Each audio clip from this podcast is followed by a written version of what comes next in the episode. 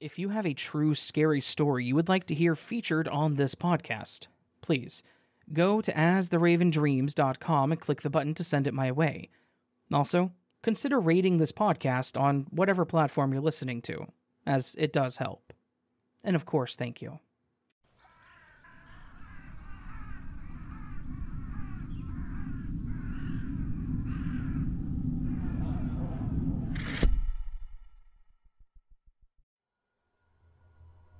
I must have been around five years old when this happened.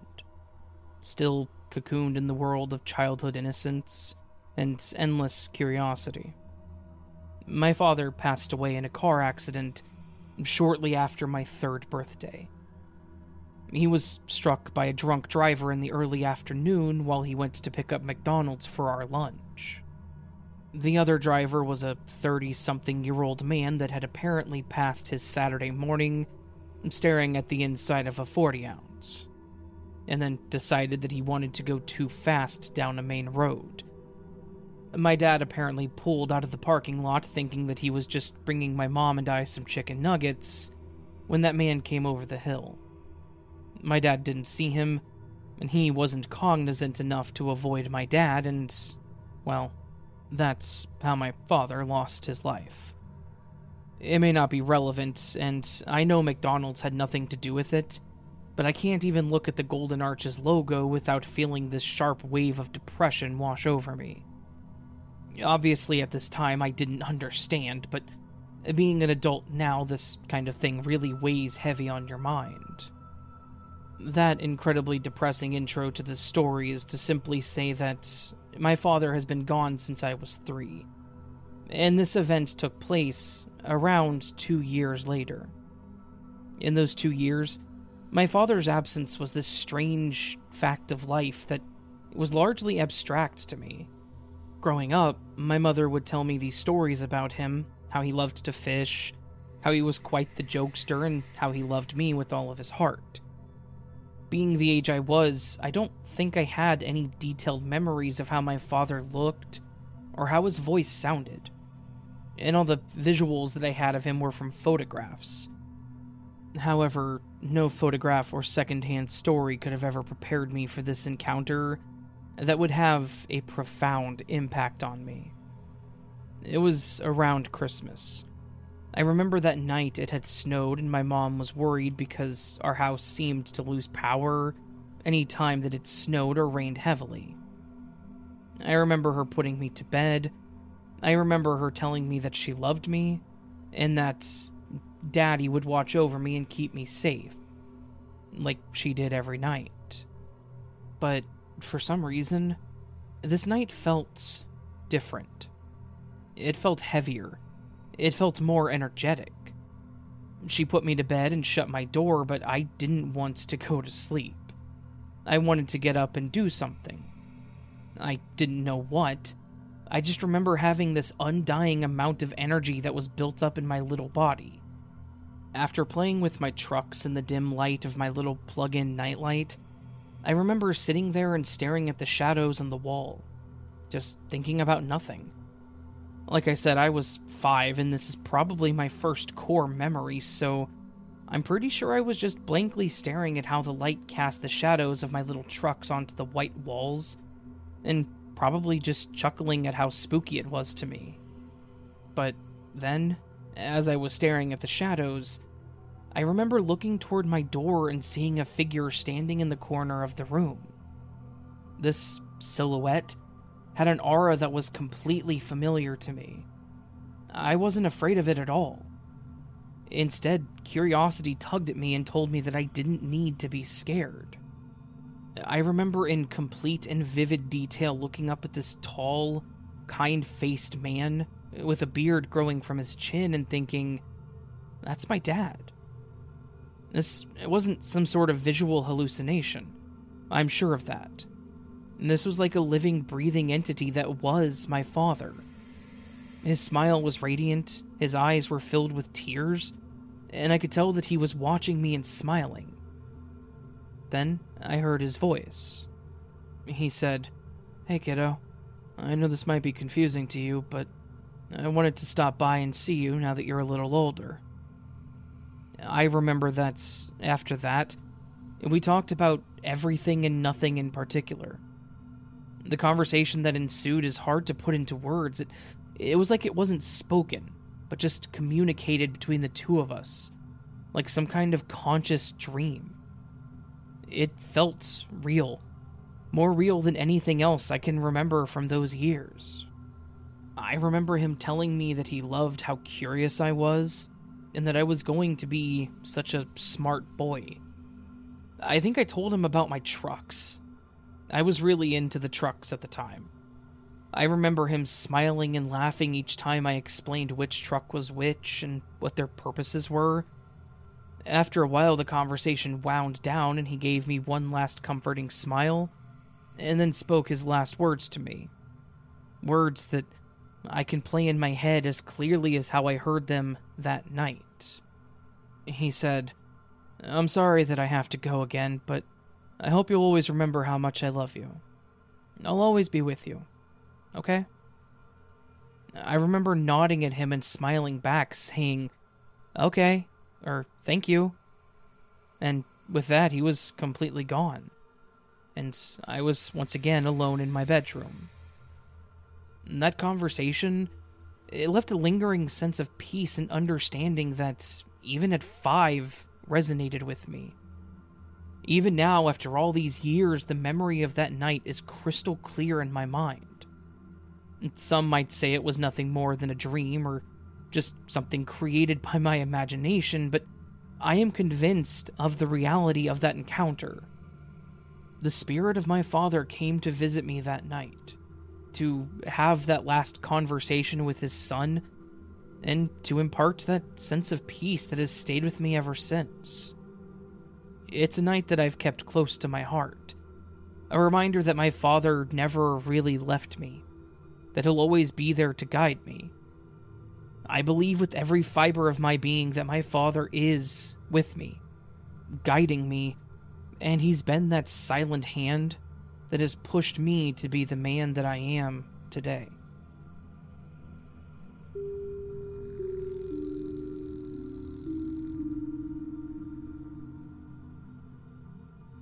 I've got a plethora of high school memories. Some great, some terrible, but there was one memory that has always stuck with me because of how different it could have gone. In one of my classes, I was paired with someone during an assignment that I don't normally associate with. I gave a quick grimace to my friend in the class, wanting to be able to choose who I was paired with, of course, but then moved over to the seat next to my new partner. Let's call her Kayla. I'm gonna try to make this short, but I just wanted to give a little backstory on Kayla and I that led up to the incident this story is about. I didn't have any problems with Kayla, as I didn't really even know her. I also can't really recall her hanging out or talking with anyone else. She usually kept to herself. She went to classes on time, packed up right before the bell rang, but never earlier, not even in the last period. She rode her bike to and from school, and during lunch, she usually sat on the window ledge, closest to the entrance. Sometimes I saw a girl sitting with her at lunch or talking with her in the hallways, but that was it. At least for most of the interactions that she had. She didn't really do anything odd in class either, so as harsh as this is going to sound, she kind of just blended in with everyone else that I didn't associate with. So, when I moved over to her, she didn't say much. We started discussing different topics to cover, and she typically just agreed with anything I chose, or said things like, Yeah, whatever, works for you, whatever you want to do, that's fine. I couldn't really decide if she was easy to work with at the time or more difficult, because I had to make a lot of the decisions. But then, when it came time for the actual work, she was on top of it. We had a week to gather our materials for the first part, but she came in the next day with her information completely put together. It was impressive. I made a comment about it to her, and she seemed upset or maybe embarrassed and I asked her what was wrong, and she mentioned something about me being sarcastic. I wasn't, though. I was being genuine with her. Over the course of the assignment, we worked better and more thoroughly together, but she still really didn't talk much. I was used to at least some small talk or goofing around, but every time I tried, she would shut me down. I won't get into it, but I will say that there was an incident at school involving Kayla where she tripped coming into the school, and I went over to help her and ask her if she was okay. And it seemed to surprise her that I did this. I don't know what shifted, but from then on, she began talking and opening up more about herself. I even invited her over to my place to finish up our assignment and to hang out, wanting to get to know her better. Not only was she highly intelligent, but she was also very kind and pretty funny. So as we grew closer, so did prom. I mentioned going, and she always shied away from the topic. She said that she wasn't planning on going, but I wasn't going to take no for an answer. I may not have known why she was so reclusive, but she really was a fun girl, so I convinced her to go. My mom and I even took her so that we could get dresses together. We had all these plans as we put it all together, and I could tell that she began to light up more and more to this idea. So, cutting to the actual night of the prom. I offered to have my mom pick her up, but she declined, saying that she would have her mom bring her and we would just meet up there. I got ready to go. My friend stopped by my place to take some pictures with me and ended up taking me to the school instead. When we arrived, I immediately started looking around for Kayla, but I didn't see her. I wasn't too worried about it, as it was still early. It was probably about half an hour into the dance, though, and I still hadn't seen her. I forgot to mention that this was also back when cell phones weren't really a big thing that most kids had. Like, they existed, but it was more so adults, if anyone, that had them. My family wasn't broke, but we weren't really wealthy either, and the only person in my family that had one was my dad, and it was more for work so I didn't really have a way to call and ask where she was. All I could do was just wait for her to show up. I'd been talking with my other friends, dancing, enjoying the festivities, but still kept in mind that I hadn't seen Kayla. Now, several hours into the dance. I was disappointed, but assumed that maybe she had just decided not to go after all. It was getting pretty close to the end, and my friend offered to take me home, but I actually wanted to check on Kayla. So I declined and explained why. She understood, and we parted ways as she left. My mom had planned to pick me up at a certain time, so I decided to use the restroom and take my heels off while I waited for her. While I was washing my hands, I noticed something in my peripheral vision. I was in the school restroom, so I knew it was just someone else using it, and I didn't even bother looking up. That was until I heard a familiar voice say my name. When I looked up, I saw Kayla standing behind me. She wasn't wearing her dress though, but jeans and a zip up jacket. She had makeup on, which she normally didn't, but you could tell that she'd been crying because it was running down her face. I was happy to see her at first, but then immediately became concerned when I saw her state. I asked her what was wrong and went to approach her when she stepped back. She then told me that she didn't understand why I was being so nice to her because she didn't deserve it. She said she was supposed to just fade into the background and never be in the way again, and that I had ruined that. I was confused at first with her saying this, I thought maybe that I had done something wrong. She reached into her jacket pocket and pulled out a folded up piece of paper. She held it out and asked me not to read it until I got home because she didn't want to ruin my night. She thanked me for showing her kindness and then walked out of the restroom.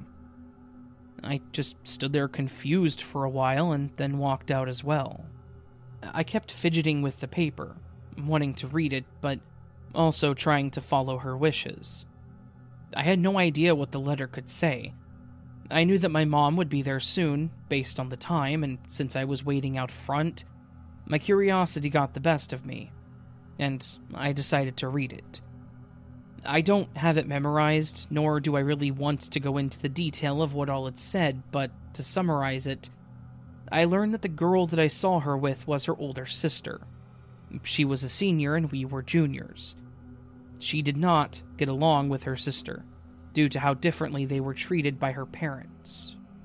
In the letter, she confessed to some pretty dark things that she wanted to do to herself and her sister. But then, when I started talking to her, she was conflicted. She was convinced that I was just doing this to embarrass her or out of guilt or something to get her to go to prom. So she was going to include me in those plans, but then she decided that I was a lot more genuine than that, so she fell back into feeling like she was the person in the wrong and she didn't deserve to be alive, making hints on what she was going to do instead. My heart dropped when I read all this, and I knew that I needed to find her. I didn't want her to be alone in such a dark mindset, so I went back into the school to see if I could find her or if anyone else had seen her. No luck there. Then I saw my mom walking into the front doors. Now, I was really close to my mother, and I told her just about everything, so I told her my concerns and then showed her the letter. She was thinking a lot more clearly than I was, and took me back inside to tell someone of the faculty that was there.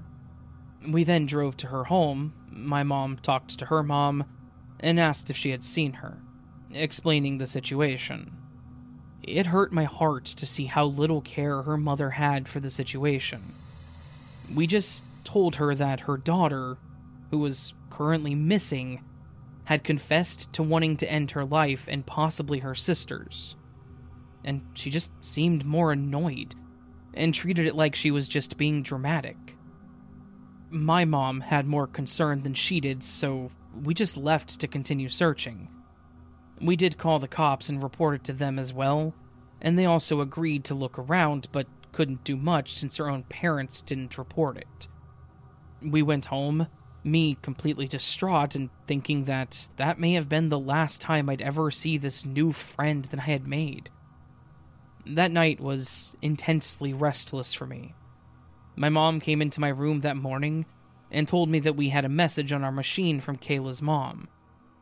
She said that Kayla was at the hospital and gave us the room number, and that was about it. My mom, of course, offered to take me up there, and I didn't hesitate. I didn't know what I would see, but I didn't expect to see her sitting in a room, drawing in a book with music playing. This wasn't a normal hospital that you would go to when you were sick. At least, not physically. However, she looked happy. We got to talk while my mom waited outside, and she explained her thought process more. And I learned a lot more about her and how her brain worked. I had no idea about her home life and how deep her thoughts went. Overall, her parents touted how perfect of a child her older sister was, and neglected Kayla a lot. She always got great grades, but it was never good enough, so she tried acting out instead. But because I saw her for Kayla, and not her academics or her sister, she thought that once again she was the problem. I can't help but think what could have happened if I didn't keep interjecting into her life. This was many years ago, and Kayla and I have become really close. She actually moved in with us after she left the hospital and finished her last year of high school from home. Her parents seemed to truly not care, which was heartbreaking. I know there wasn't much that may have happened in this story, but the possibility of what could have happened was pretty terrifying, especially in the moment. That prom could have ended with multiple people dead or seriously injured. So, overall, people, just be kind to one another. We really never know what someone else is going through.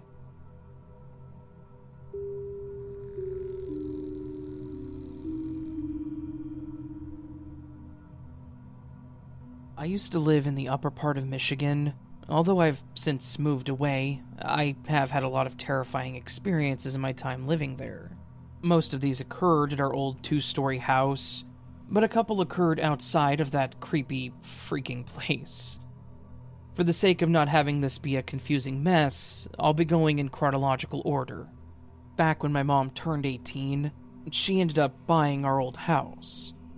Her parents, my grandparents, told her not to invest in it mainly because it was old and was falling apart.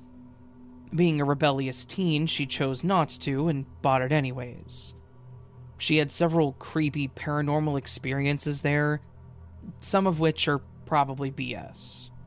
So, take this first one and any other story about what my mother has experienced with a grain of salt, as it comes from the mouth of, well, let's just say a psycho. When she first moved in, lights would routinely flicker off. This would be normal if not for the fact that the light switch was the thing turning off the lights. Whenever they went out, you just had to flip the light switch back on to the on position. One day she'd had enough of this. She was laying in her bed reading when it happened again. The lights turned off on her. In response to this, she sat up and loudly spoke to whoever or whatever was there with her. Please just stop messing with the lights. It's freaking me out. According to her, the lights stopped sucking after that. We had an old piano in our living room, and yeah, you can probably already see where this is going. It's predictable, but I swear to God that it happened. I was just chilling in the living room home alone when all of a sudden I hear a loud bang on the piano keys. Like all of them going off at once. Now, you could say maybe one of our two small dogs jumped on it, but if you did say that, well, you're wrong. The lid to the piano was closed. It wasn't even scary, just startling. It did happen a few more times over the years, but I never paid attention to it after that. I've shared this story in the comments section of one of your videos, but I figure there's no harm in including it here. When I was like eight, I was home alone and about to go to bed. As I was turning off the TV, I heard this loud, and when I say loud, I mean it sounded like it happened right next to my ear, maniacal cackle. This laugh sounded evil. I don't know how else to describe it. It didn't sound like a neighbor loudly laughing about something. I felt like I was in danger. Instead of running for the hills, I bravely and stupidly looked through the peephole and saw nothing. Then I kind of slowly tiptoed to my room and barely slept. This would be creepy enough on its own, but I invited a friend over when I was 13. We were staying in an upstairs bedroom. To the left of the bedroom was a central hallway with a bunk bed in the corner. I was leaving the room to go grab something. I don't remember what. When my friend calls out for me to come back. I do, re entering the room and asking him what he needed. He then went on to describe the same evil laugh that I heard all those years ago. I told him that I'd heard the same thing a few years ago, and that it was harmless. He got over it. The end. And this is the last story that I have. It's not really paranormal, but it's something that has stuck with me for my whole life and still terrifies me. What was this horrifying thing? A dream. Or rather, a nightmare. Yeah, I know. I can hear you rolling your eyes, but I have to this day never had a dream like this again. This dream was separated into three, not like it happened over the course of a few days, but more like three dreams all wrapped into one. The first two I have no memory of, because the third one heavily overshadowed them. In the dream, I was following the perspective of a nine year old girl. It felt like a movie. I saw this dream play out from several different perspectives. These perspectives acted more like camera angles in a movie, so, anyways, this girl is running through the woods, calling out to her parents or just anyone that can hear her. I first see from her eyes as she frantically sprints through the trees, watching her stumble and fall. Then get to her knees and her arms are scraped up, but she gets up and keeps on full sprinting. After a few minutes, the ground suddenly gives way out from beneath her feet. She falls into this very large room with dirt walls. It was completely empty. My perspective switches, and I'm now watching her from the side as she walks around this dark room, still calling out to anyone that might hear her.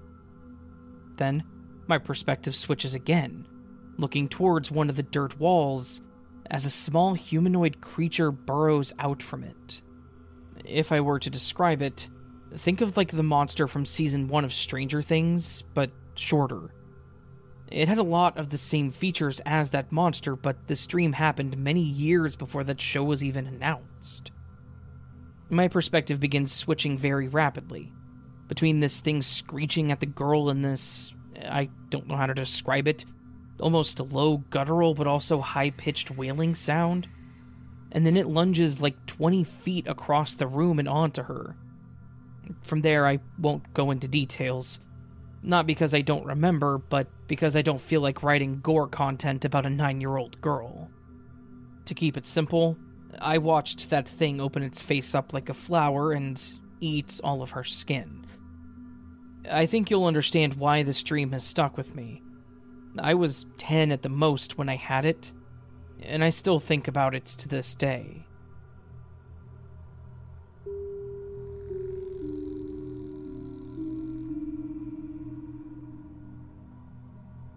Hey everyone. I've never really used Reddit before. Normally I just read, but a friend suggested that I write this here, so we'll see how it goes. This happened a few weeks ago, and I've not been able to sleep well since. It plays over in my mind. Nothing like this has ever happened to me before. For a bit of a backstory, I suffer from night terrors. I have done so for about six years, since my youngest was born. I think it's night terrors. It's like my eyes are open and I'm aware of my surroundings, but I see things that aren't there. Or at least that's what I always thought. Someone has said that this might be sleep paralysis, but I've never been aware that I can't move, if that makes sense. I thought that you couldn't move with sleep paralysis. Maybe one of you will know. I don't know what causes it, and I don't really know how to control it, but I have somewhat gotten used to it. It happens a few times per week. I should probably speak to a sleep specialist about it. Normally, it's a tall man standing behind my door. He doesn't do anything. He just stands there silently and watches. When I come around properly, it's my dressing gowns or coats hanging on the back of the door, causing the shape of a tall man.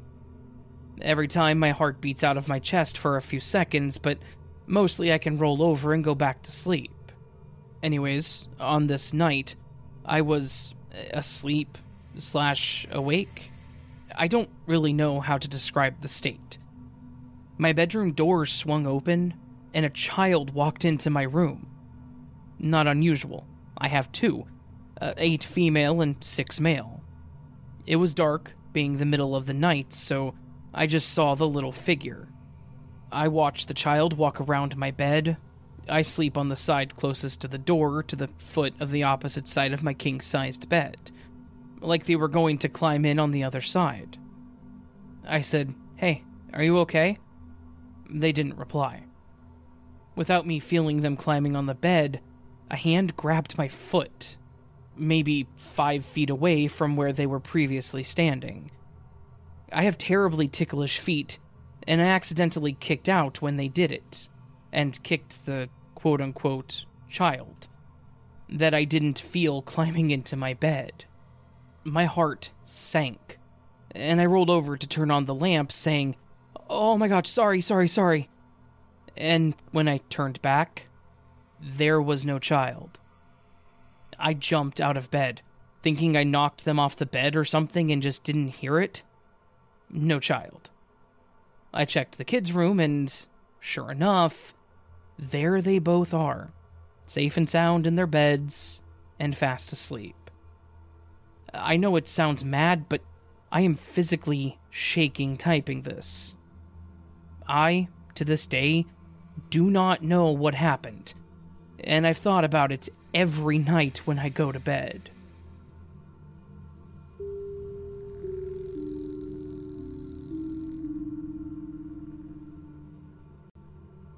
This happened to me and two of my friends back when we were in high school. It was nearing the end of our school year, which meant not only were our last finals around the corner, but so was prom. We were seniors, and I unfortunately missed going to my junior year prom due to a family emergency, so I was not going to let anyone or anything stop me or ruin my night. My friends Marissa, Heidi, and I all went and picked out dresses together, and not only coordinated colors with our dates, but with each other. We all met up at my place to get ready, and then our dates met us at a local park to take pictures and hang out shortly before the dance started. While we were there, Heidi pulled out her purse and showed us that her mom had bought her a few shooters. In case anyone doesn't know what that is, it's those mini bottles of liquor. She was supposed to keep them at home. Her mom let her drink occasionally, but only when she was at home and within her sight. She passed one out to all of us and quickly took the shots and got rid of the evidence. Afterwards, we were headed to the school. The prom itself was a blast, with your normal teenage fun times. We danced, took pictures, made my ex mad, all stupid fun. It was probably close to the end of the dance, so I think it was just a combination of people being worn out and teenage angst that some people started getting a bit more rowdy. Some girls started shouting at Marissa, so we all joined in to try to get her to leave with us so we didn't get into any trouble. Thankfully, she went pretty easily when Heidi bribed her with more shots. And she said that we could all go back to her place and have some more to drink and just hang out, so that was our plan. The three of us girls piled into my car, and the guys said that they would meet us there in their car, after they went home to change. We left the school probably feeling a bit too invincible. Again, we were stupid teenagers doing some pretty stupid stuff. Physically, I felt fine though. I know I shouldn't have, and I don't condone our actions that night, but we'd only had the one shot before the dance and nothing since, so I wasn't even buzzed. We all got in the car with me driving, Marissa in the passenger seat, and Heidi in the back. We expected a nice ride as close friends celebrating our high school years. But that wouldn't be the case. I stopped at a four way intersection at the same time as a car that was coming from the opposite direction. I flashed my lights at them so that they could go, but they continued to sit there. After flashing my lights again and no movement, I decided to go ahead and turn left. They didn't have a turn signal on, so I assumed that they were going to go straight, which is why I was trying to let them go first. After I turned, I then noticed that the car had turned behind me, too. I was more focused on my friends and driving, however, so I made a sort of a mental note and continued talking and singing. It didn't last long, though, as I noticed the car was following pretty closely, so I pointed it out to my friends. Marissa, being the aggressive type, told me to tap on the brakes to get them to back off. And normally I would, but for some reason I kept telling myself that I shouldn't. Now, it was pretty dark at this point, so I couldn't make out much of the car other than the front of it looked dark maybe black or dark blue or even gray, maybe. We quickly learned why they may have been tailgating me when the lights kicked on. Again, between it being dark and not really paying much attention, I didn't notice that there were lights on top of the car. In a slight panic, I pulled over and told the girls to just keep quiet. I turned off the music and immediately went to reach for my purse that was in the back passenger side. I had already rolled down my window by the time the cop approached my side of the car and immediately shined his bright flashlight right into my front seat. I turned quickly to look at them and greet them, but they then put the flashlight right in my face. I squinted and put my hands up as a bit of a force of habit when there's something bright in your face. But the cop immediately got aggressive and yelled at me to put my hands down. It startled me, but I did as he said and tried to apologize and mentioned the light. He then pointed it towards the back at Heidi and then kind of laughed, claiming that he was just messing with us. I looked over at Marissa really quick and saw the WTF look on her face, and quickly looked back at the cop. He asked if we were leaving the ball and laughed again, and I told him that we were actually headed home from our prom. At this point, he was still shining his flashlight around in my car, so I couldn't quite see his face. I could see a slight outline and I could see his teeth, so I could at least tell that he was smiling. He made some kind of back in my day comment. I don't remember it exactly, but then laughed again. We all just sat there awkwardly, and I really wanted to ask him why he pulled us over, but I didn't have it in me. And since he seemed to be in a good mood, maybe he would just forget or let us go. I wasn't speeding. I used my signal when I turned, and none of us were like hanging out the windows or screaming either. As he cleared his throat, he leaned down to have his head closer to my window and asked, Have you ladies been drinking? Okay, now, I know how some people may respond to this, but I was an 18 year old girl at the time. I was underage, and we definitely had had something to drink.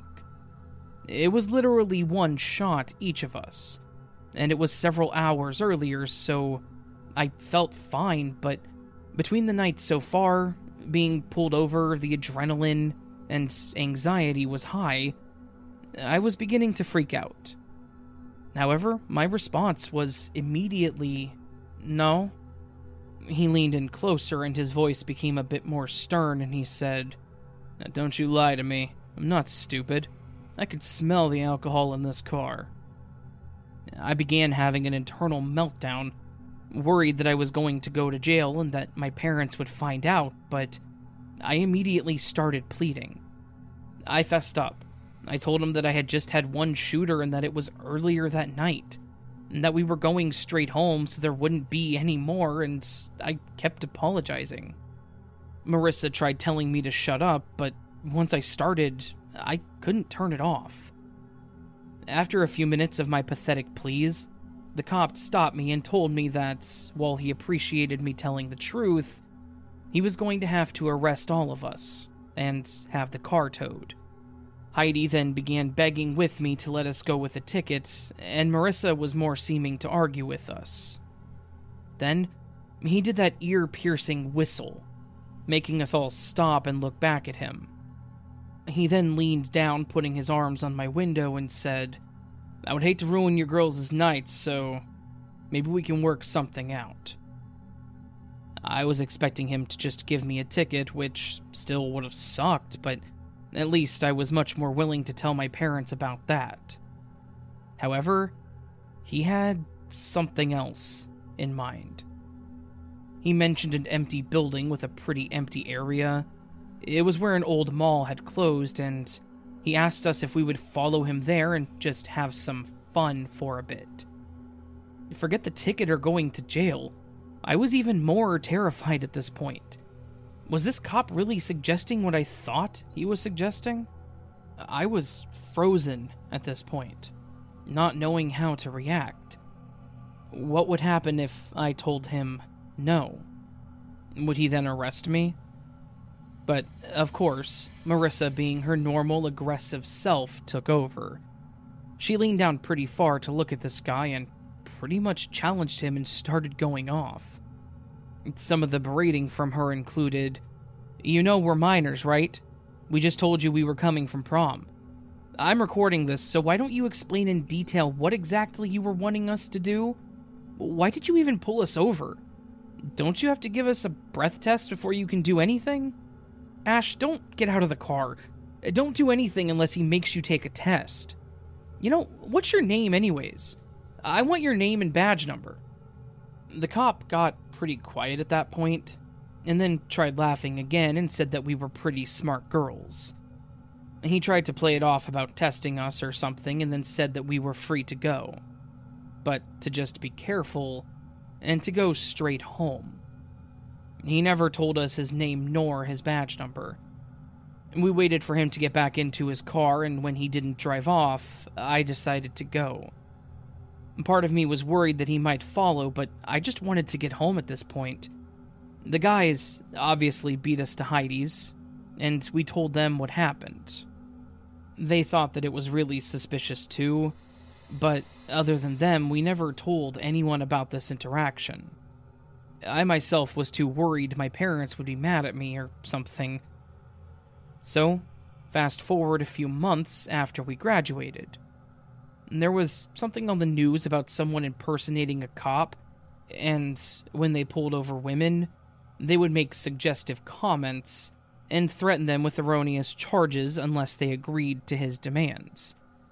One lady dared to challenge him, much like Marissa did, but he actually grabbed her by the arm, leaving marks, and tried to open her door. They said that she was able to drive away and she immediately went to a police station to report it. But when she explained everything, the officer she talked to wasn't convinced that it was a real officer. Then they started getting more reports and they all lined up. Someone also was able to see the vehicle, and it was all dark with no markings. Like it was an unmarked cop car. But the problem is that the state that I live in, those are prohibited, which led them to believe even more that it wasn't real. Unfortunately, he must have realized that they were on to him because the reports stopped and they never caught the guy. I told Marissa and Heidi about this, and Marissa was confident that it was the same guy. The scheme, the location, it all matched with what we experienced. So, I'm also pretty confident it was the same person. The situation alone freaked me out, but when I saw that, I was even more terrified that this was real. This happened to many women, but then I wondered how many more it happened to that didn't report it. And even worse, how many poor women fell for it and followed through. I'm an adult now and much smarter, so when I do have an interaction with someone of law enforcement, I make sure to note as many details as possible and to get their name. You just never can be too careful, no matter who the person may appear to be.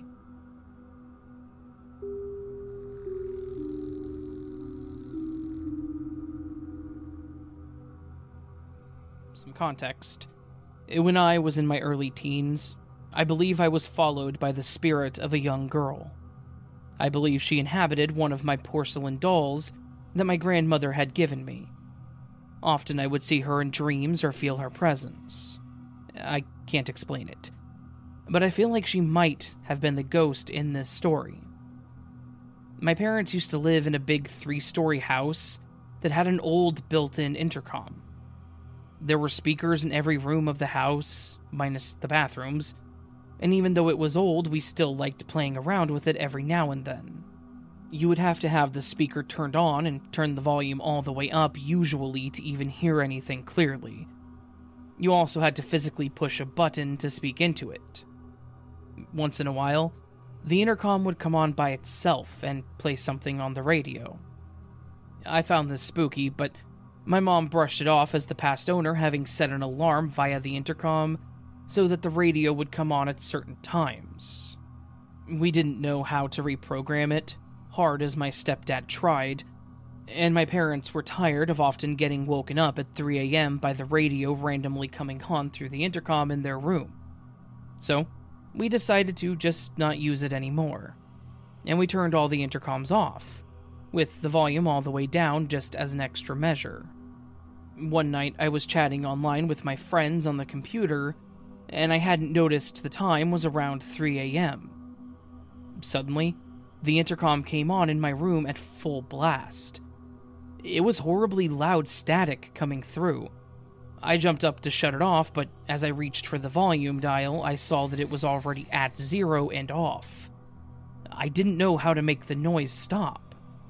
Then, through the static, I faintly heard what sounded like someone breathing and then the voice of a little girl. She said, When will you come to your senses? And then, just as fast as it had come on, the intercom shut off. Silence. I was frozen with fear.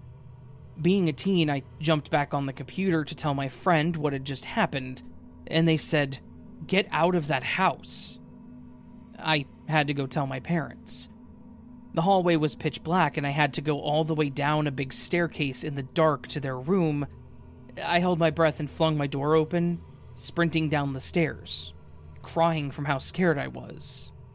I banged loudly on my parents' door, and I heard my mom yelp. She opened the door, and I ran in to tell them what had happened. They were more upset that I woke them up. My mom told me it was probably just some commercial on the radio or something. I mentioned that my intercom had been turned off with the volume down to zero, and also what kind of commercial would say something like that? Seeing as how it was so late, she didn't feel like trying to rationalize it. I was sent back up to bed, and if you guessed that I didn't sleep that night, well, you would be correct.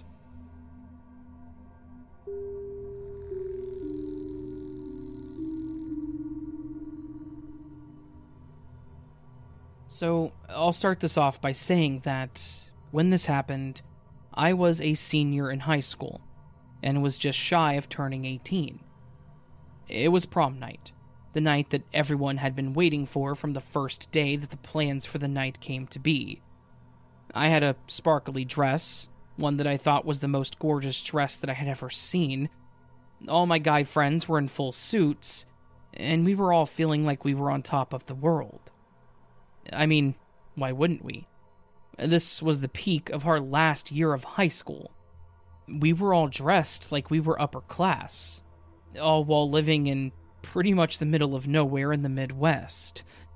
The night was young, the music was loud, and everyone was having a blast. The school had gone all out, transforming the gym into a fairy tale ballroom, which was actually the theme that our class had agreed on. Everything was pastel pink and blue. There were balloons, the tables were all decorated. The entire room was like this bubble of pure bliss and excitement. And through all of this, we were all completely unaware of what was brewing outside. The weather forecast had mentioned that there could be some nighttime storms, but this was the Midwest. Thunderstorms in the spring are as common as a trip to McDonald's. It happens more or less once a week. No one really thought much of it, least of all me, especially while I was getting lost in the moment with my girlfriend. We were all enjoying the night, having a lovely time, when the power kind of flickered. It wasn't anything major, just a bit of a dim and then back up.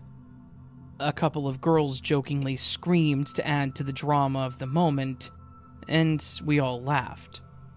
Until the lights dimmed again.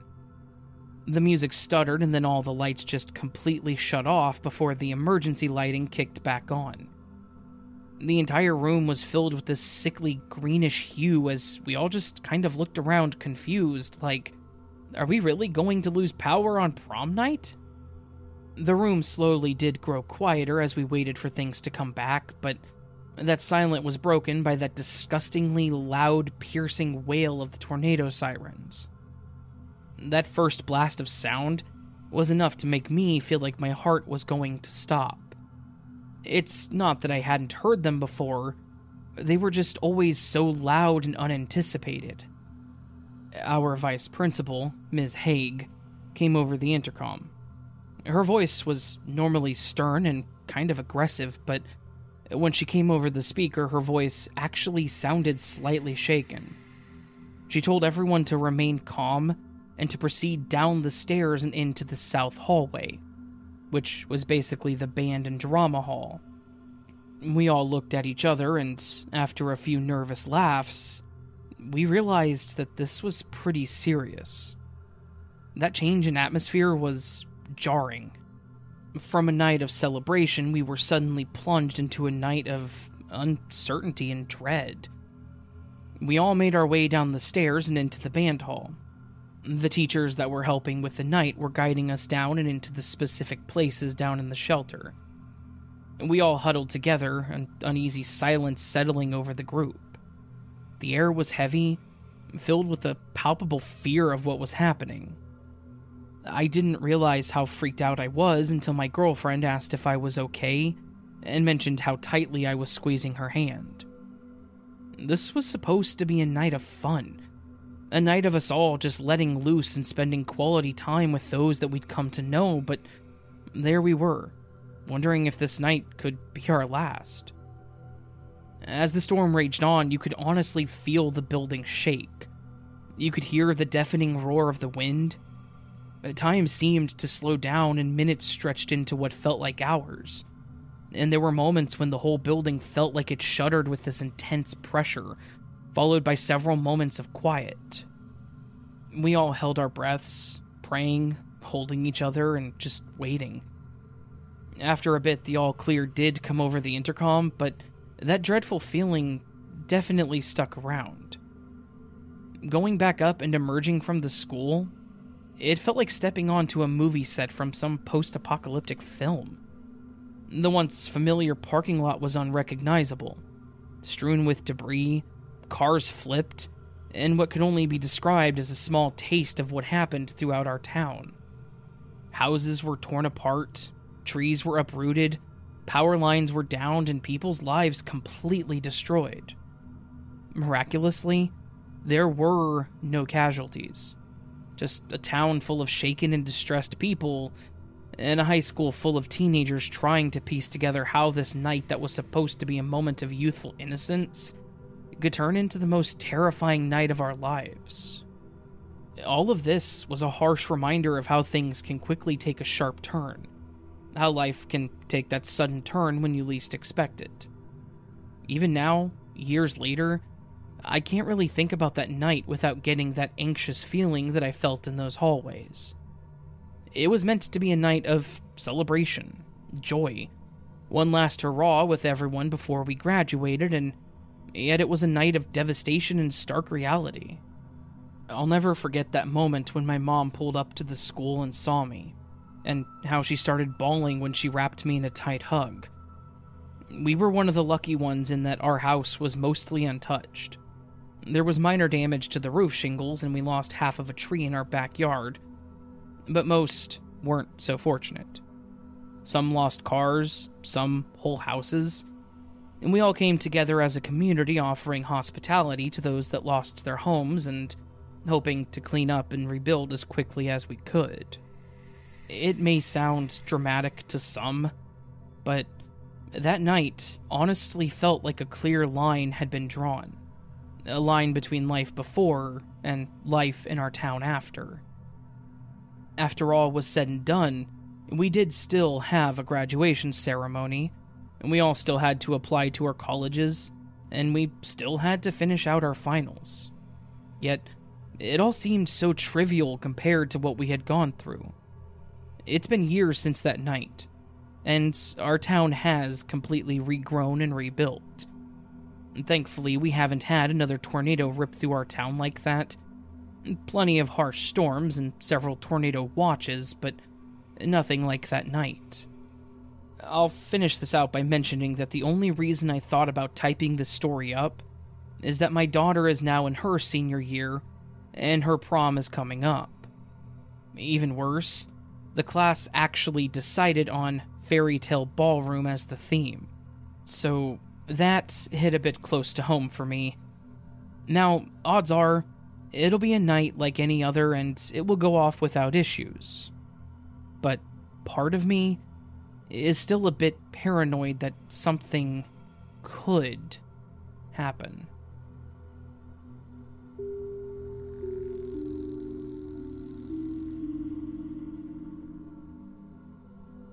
Hey, Raven. I listen to your stories all day while I'm at work, between customers. I'm a cashier at Lowe's, and this happened to me yesterday.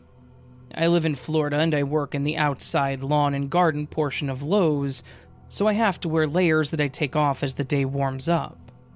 Well, yesterday, as I was taking off the warm outer layer of pants that I had on over my regular pants, I felt and heard someone blow on my lower back. I turned around very quickly, thinking one of my coworkers had snuck up behind me and were messing with me, but no one was there.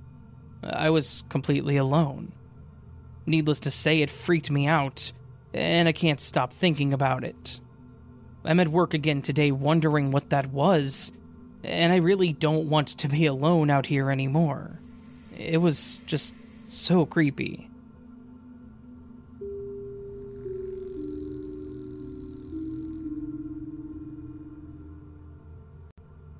This happened back whenever I was 16 years old, home alone on a typical summer weekday. My parents had left for work hours ago, and my siblings were all out at their friends' houses, leaving me the master of my domain. I was enjoying the silence, really. It wasn't common that I would be home alone without my younger brother and sister there, and the house being completely empty was a bit of a novel experience for me. I was sprawled out on the couch, just mindlessly watching Maury, or whatever else was playing. You know, the mid morning, brain dead dramatic BS that played on over the air television. As I was lying there, I started hearing something. It was like a faint murmur that was mostly masked by the chatter of the television. It was like a quiet conversation was happening in another room or something. I shrugged it off, thinking that it was possible background noise in the show, or maybe a neighbor was having an argument or something and it was just barely audible from my location. As I was sitting there, ignoring the background sounds and absorbing the paternity test results on the TV, I started to hear what sounded like a slight knocking. It was soft, but absolutely distinct. It sounded like someone was tapping their fingers against the hot water heater down in the basement in a slow but intentional rhythm. I stood up and went over to the steps to see if maybe my brother actually hadn't left, but when I shouted his name down the stairs, there was no response. And then the tapping stopped. I thought about going down to check, but again just assumed it was something to do with the pipes, and that my timing was just impeccable. About an hour later, I decided that I wanted to go ahead and make myself something for lunch. So I got up to walk over to the kitchen and I opened the cabinet. The moment I opened the cabinet, though, I heard what was pretty clearly someone walking on the hardwood floor. I shut the cabinet and looked behind me to see if there was anyone there, but, of course, there was nothing. The house was as empty as it had been the whole morning, and I was starting to think that I was losing my mind. I went back to making my sandwich, got all the stuff from the fridge, and went to put it together when I heard more footsteps. I turned and looked everywhere, again thinking that there had to be someone else there. I ran upstairs to check my parents' rooms, as well as the other rooms up there to see if there was anyone else home. Nothing. No one. And that's where things went from oh, that's kind of creepy, to hell no. And it did so pretty damned fast. When I came back down from checking the bedrooms, the door to the basement was open. I don't mean like slightly cracked, I mean like wide open. Like in paranormal activity, when the one wife went psycho and they found the door open before finding her all messed up in the basement. Yeah, that kind of open. Of course, this was around the time of the first movie coming out, so my mind did kind of sway to demonic hauntings. But I was also a dumb kid and was definitely curious. And because I was so curious, I decided to go downstairs and see if there was someone down there. What I was going to do if there was actually somebody down there, I don't know, but I was determined to do something. As soon as my foot hit the bottom step, I felt it. The air was colder, the ambience creepier. I swear that the lights even flickered so as to make me really lose myself. I told myself that I was just being silly and that there was nothing there. Then, the laundry room door, where the hot water heater was, slowly creaked open, Like I visibly watched it open on its own. And of course, it made that old house creak noise. At that point, I was ready to run back up the stairs regardless. But this intention was made an absolute reality when I heard what sounded like a slight giggling sound coming from the laundry room. I turned to go, and as soon as I did, the TV that we had down there, an old TV that was basically relegated to just collecting dust because none of us ever used it, clicked on. It was just static, obviously, but it turning on was more than enough for me to run up the stairs, out the front door, and down the street before I realized that I hadn't even grabbed my shoes nor my keys. At this point, I felt, to put it lightly, incredibly silly.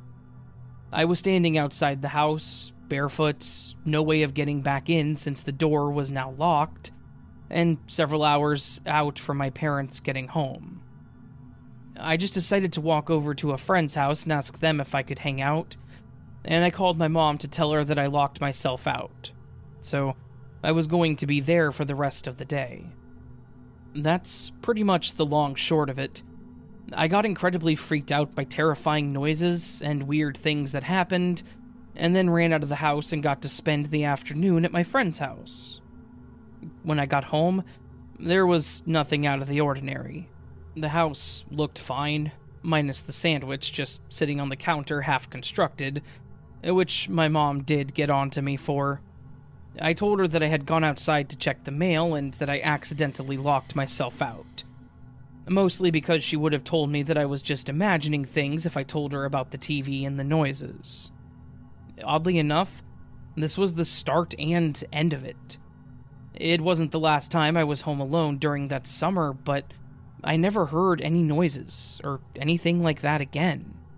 I did avoid the basement like the plague after this, though, and even now, when I go to visit my parents, I will not go down there.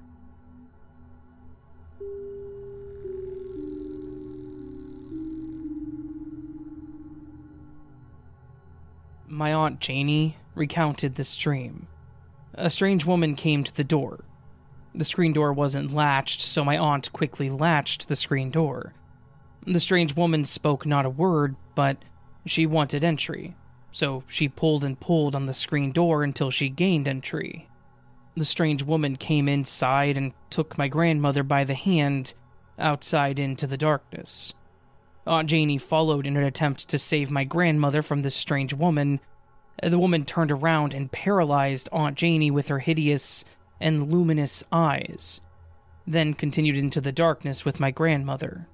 My grandmother was battling cancer and no panacea or treatment was helping to extend my grandmother's life. And this dream was a foreshadowing of my grandmother's imminent death.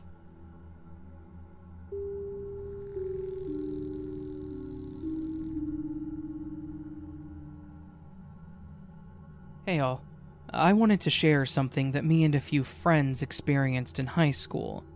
I think I was a bit of a weirdo in school, but I wasn't alone. I had plenty of friends that accepted my weirdness and were probably just as equally goofballs. We were the ones using paper clips and safety pins as earrings, drawing creepy stuff, and other probably edgy things. I cringe at the thought of my teenage years now. Anyways, while we may have been odd, we still wanted to enjoy the events that our school had, such as fundraisers, parades, and, yes, even prom. A couple of my friends and I all agreed to go to prom together, and one of my friends even tried to hook me up with this girl that I'd been interested in. He'd asked her if she was available. Well, actually, he told her that I was asking, and she said yes. So our first date would be prom, I guess. I actually gave a little more care as to how I looked and even got a matching tie for her corsage. I picked her up from her place and we met our friends at the community center where they were having the dance. My date was stunning, and it was hard to believe that she was with me. She said that I looked good, and even some of the teachers that were there told me that I cleaned up well and joked that they wished they saw me more like this. I wasn't the best student, but I wasn't really a troublemaker either. We were all having a great night between dancing, flirting, eating some of the food, and just BSing with each other. At one point while we were talking, I noticed a guy that seemed kind of out of place. Even the teachers and adults were dressed nicely, and this guy was just in jeans and a suit jacket. I watched as he walked along the wall, looking around, almost like he was trying to find somebody. But it was the way that he held himself and looked around that had me on edge. There was an eerie intensity to his gaze at everyone that made me feel like he had no good intentions. Now, while he looked very off putting, no one else was looking at him or watching him, so I was starting to think that maybe it was just me. I tried to brush it off as just being prom jitters and thinking maybe I was just on edge due to the circumstances. So, at the time, I just let it go. I continued dancing and talking with my friends, and at one point, we found a table and about six of us were sitting at it. My date had her legs on my lap, complaining that they were hurting as she'd been wearing heels. While talking, I spotted the suit jacket guy again, and also noticed that he was walking towards us. I looked back at my friends, trying to find a time to ask if they recognized him, but he stood next to my date's chair and greeted us before I had the chance. He asked us if we were enjoying ourselves, and we all said yeah. He brought up a few things like the music and one of the drink stations, and we conversed for a few. As the conversation died down, the guy then asked us what we were going to be doing after the dance, which I thought was kind of an odd question one of my friends mentioned that we'd probably just go chill somewhere, and then the guy asked us if we wanted to go with him to go smoke. Now, I know everyone at the table, including myself, did, but it was really weird to have an adult offer this to us. We all kind of side eyed one another, and I spoke up first and said, Nah, we're good. Thanks, though. And no one else said anything.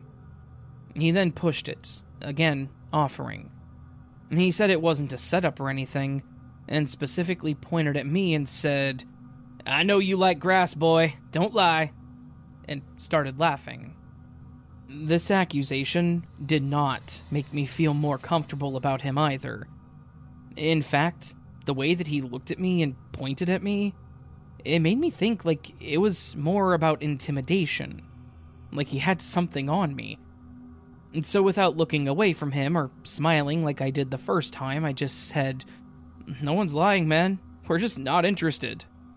I was hoping that he might get the hint, and I wanted him to leave us alone. He didn't. He then focused on my date. He complimented her on her looks, and she seemed a little standoffish, but was being polite to the guy. Until he started making more explicit comments to my date and the other girls.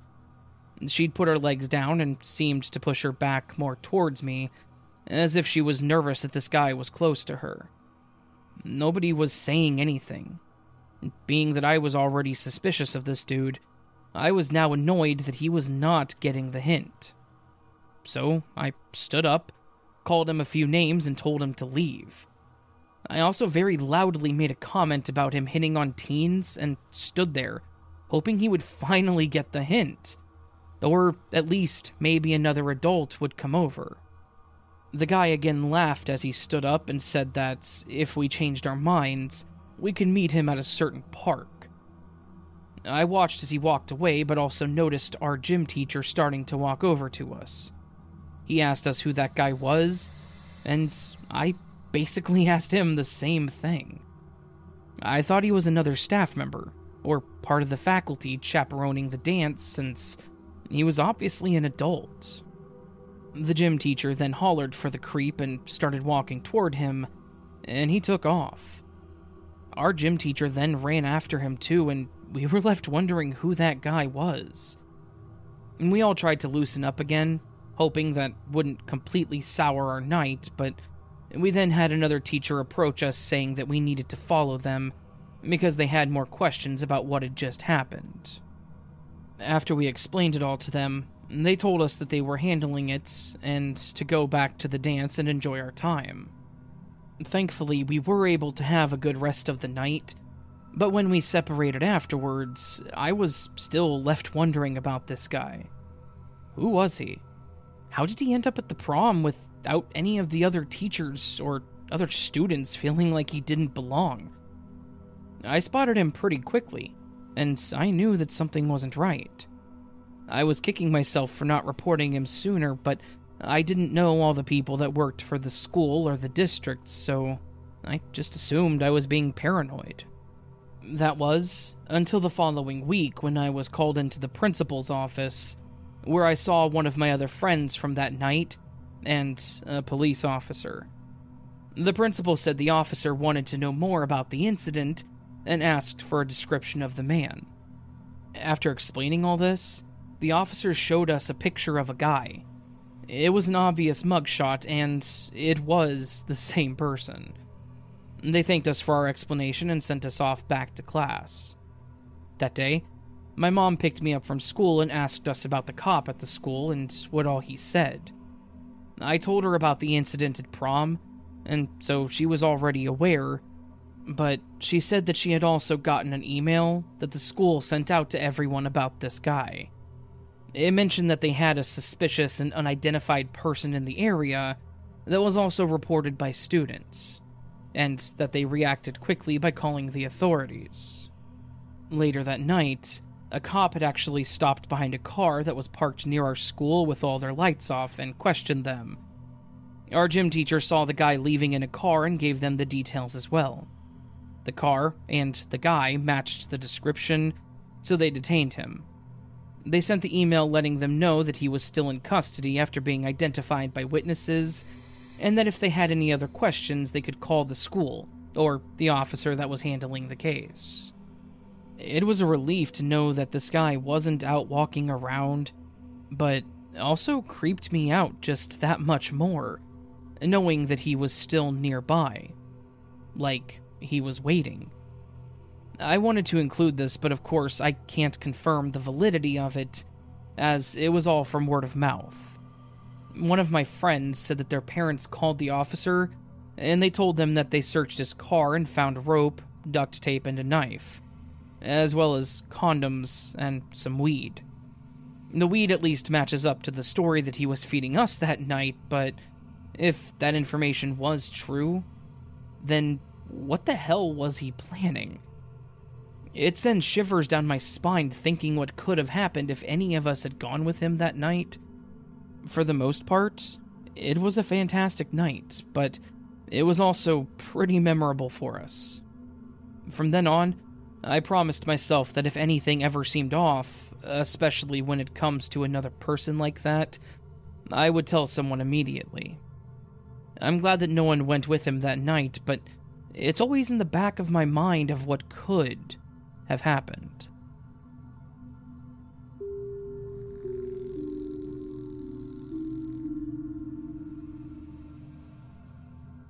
Hello, Raven. It's Lily again. I don't think I will need much explaining, but I will add a little bit of backstory at the beginning. My mom is a realtor.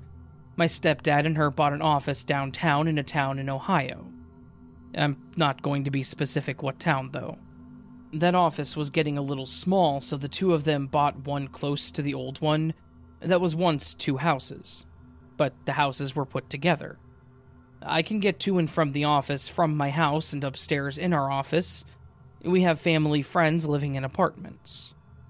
One of the two who has witnessed the ghost or ghosts told me this. I will call her B for the sake of the story. B used to have a camera in the upstairs hallway where the three apartments in the building is. It's since been taken down. She had the camera because of a weird woman, who that I'll call M, who used to live in one of the other apartments who has since moved out, which will be mentioned later. Then there's the other friend. I'll call them D for this story. Now, for the story. B had showed me some video footage from that camera in the hallway to show me some ghost activity. When it played through, there was a ghost orb that passed by the camera, and there was a lot of whispering. B also had told me that she had heard both men and women whispering in this office slash apartments. The bigger story that she told me is that the main ghost sometimes screams and slams doors. There was one time that it even brought D out of his apartment with a gun, thinking that someone had broken in. It normally does this at night. I haven't been there enough to have those happen to me, but I have definitely felt a presence around. B had told me that the ghost uses the voice of a man, but has the presence of a very mad woman, which is similar to what I felt, as I sometimes feel a bit alarmed, which I feel around people who are mad. B had also told me that it had teased her cat named Miko. It had also touched her thigh and said meow when she was at the front door of her apartment.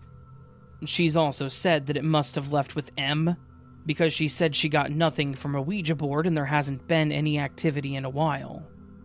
It also must have left at least a little bit of its energy here, if it hasn't left with them, because I still feel a bit alarmed sometimes. Anyways, that's my ghost story, and I hope that you and the other listeners enjoy my story.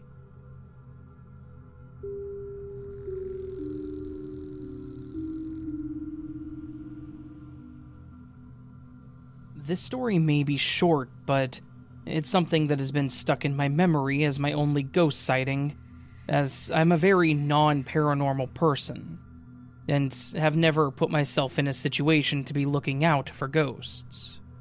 The story took place when I was younger, around 8 to 10, so I would take it as a grain of salt, except it felt real. And I can't seem to explain it, neither then nor now. I was lying down on the bed, just chilling in the sun, when by the curtain I saw a face. Just a face. It was made out of shadows, though. For example, when objects make a shadow against the wall. However, this face was intricate. It had glasses and a mustache, and it seemed to be looking at me. Though I was young, I did think to look around my room as to what might have been making the shadow. Except, there were not many objects that I could see that would have been able to create such features to a face. And from what I knew from my science lessons, I felt as if the sunlight could not let such shadows actually be made. My young brain was very confused, so I did the next best thing which was to hide under my covers and forget about it until I fell asleep. It's been over a decade and I have no other paranormal experiences in my home. I presume that it could have just been my imagination, yet it felt so real. And I don't think my mind could imagine such a face, so it's hard to shake it off as just a coincidence.